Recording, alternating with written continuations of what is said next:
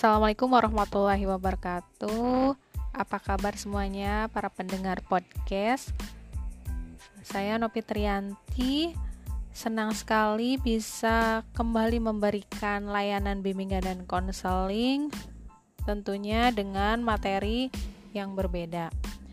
Adapun pada kesempatan kali ini saya akan memberikan layanan bimbingan dan konseling dengan tema pilihan karir setelah lulus SMP. Adapun tujuannya adalah agar siswa dapat memutuskan pilihan sekolahnya setelah lulus SMP. Jenis pendidikan Jalur pendidikan terdiri atas pendidikan formal, non-formal, dan informal yang dapat saling melengkapi dan memperkaya. Pendidikan formal terdiri atas pendidikan dasar, pendidikan menengah, dan pendidikan tinggi. Adapun pendidikan dasar itu terdiri dari SD atau MI, SMP, MTS, atau bentuk lain yang sederajat.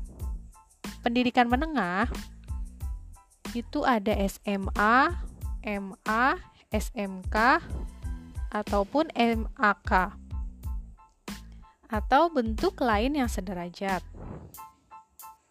Pendidikan tinggi itu terdiri dari akademik, politeknik, sekolah tinggi, institut, atau universitas. Jenis pendidikan mencakup pendidikan umum, kejuruan, akademik, profesi, vokasi, keagamaan, dan khusus. Nah, sekarang Anda tengah menyelesaikan pendidikan dasar yang diharapkan akan melanjutkan ke jenjang pendidikan yang lebih tinggi, yaitu pendidikan menengah. SMA atau SMK adalah sekolah menengah atas atau sekolah menengah kejuruan. Berdasarkan jenisnya, sekolah menengah dibagi menjadi dua, yaitu SMA dan SMK. SMA atau MA ada kelompok peminatannya, di antaranya kelompok peminatan matematika dan ilmu pengetahuan alam, kelompok ilmu-ilmu sosial, kelompok ilmu bahasa dan budaya. Sedangkan SMK ada 8 bidang keahlian yaitu teknologi dan rekayasa, bisnis dan manajemen, teknologi informasi dan komunikasi, kesehatan, agrobisnis dan agroteknologi, seni dan kerajinan, pariwisata, dan perikanan dan kelautan. Jenis pendidikan yang ditempuh setelah lulus SMP itu ada tiga jalur. Nah, jalur apa ya di antaranya? Yaitu satu Jalur yang pertama yaitu dari SMP terus ke SMA, lalu ke perguruan tinggi. Karena pengetahuan yang diberikan di SMA 90% dipersiapkan ke perguruan tinggi.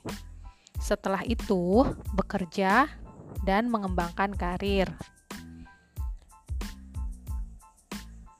Harus dipersiapkan betul kondisinya, terutama sosial ekonomi orang tua dan kemampuan, bakat, minat, fisik, mental, dan faktor-faktor pendukung lainnya.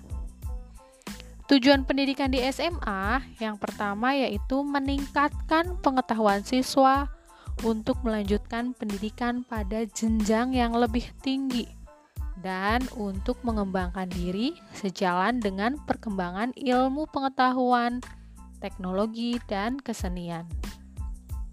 Yang kedua adalah meningkatkan kemampuan siswa sebagai anggota masyarakat dalam membangun sehubungan timbal balik dengan lingkungan sosial, budaya, dan alam sekitar.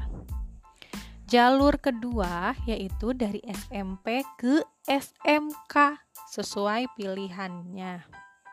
Secara teori, tamat SMK biasanya dipersiapkan untuk bekerja karena pengetahuan yang diberikan di SMK 60% berupa praktek dan 40% teori. Jadi, Setelah tamat SMK, Anda bisa bekerja sesuai bekal keterampilan yang diterima sekolah. Setelah bekerja, dapat juga melanjutkan studi ke perguruan tinggi atau kuliah yang sesuai dengan bidang yang ditekuni. Dan kalau tidak memungkinkan, teruslah mengembangkan karir dalam pekerjaan mencari pengalaman kerja sebanyak mungkin, dan mengembangkan kreativitas serta sikap profesional. Alternatif lain setelah SMK tidak menutup kemungkinan melanjut ke perguruan tinggi yang sesuai dengan bidang yang ditekuni SMK. Adapun tujuan pendidikan di SMK yaitu yang pertama menyiapkan siswa untuk memasuki lapangan kerja serta mengembangkan sikap profesional. Yang kedua, menyiapkan siswa agar mampu memilih karir, mampu berkompetisi, dan mampu mengembangkan diri. Yang ketiga, menyiapkan tenaga kerja tingkat menengah untuk mengisi kebutuhan dunia usaha dan industri pada masa kini maupun masa yang akan datang. Yang keempat, menyiapkan tamatan yang bermutu agar menjadi warga negara yang produktif, adaptif, dan kreatif.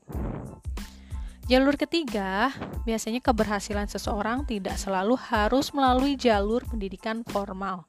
Banyak orang yang berhasil dalam karirnya hanya bersekolah sampai SMP saja. Kemudian bekerja, dalam bekerja itulah ia belajar sambil mengembangkan karirnya. Jadi, yang belum beruntung untuk melanjutkan sekolah menengah, tidak usah berkecil hati. Anda bisa mengikuti kursus keterampilan yang sesuai dengan kemampuan dan peluang kerja yang ada. Selesai mengikuti kursus, lalu bekerja atau berwira swasta. Atau setelah lulus SMP langsung bekerja apa saja yang halal sambil bekerja, sambil belajar terus dan mengembangkan karir. Nah, itu tadi materi layanan bimbingan dan konseling tentang pilihan karir setelah lulus SMP. Mudah-mudahan layanan materi kali ini bermanfaat untuk Anda semua. Oke, cukup sampai di sini. Wabillahi topik wal hidayah. Wassalamualaikum warahmatullahi wabarakatuh.